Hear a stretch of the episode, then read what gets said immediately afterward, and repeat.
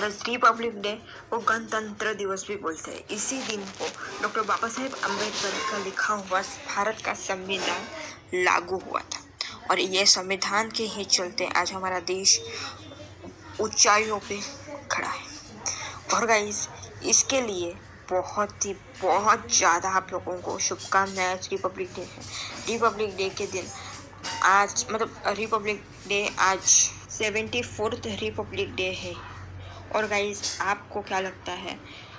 क्या और इम्प्रूवमेंट होनी चाहिए अपने देश में? रिपब्लिक डे के दिन सब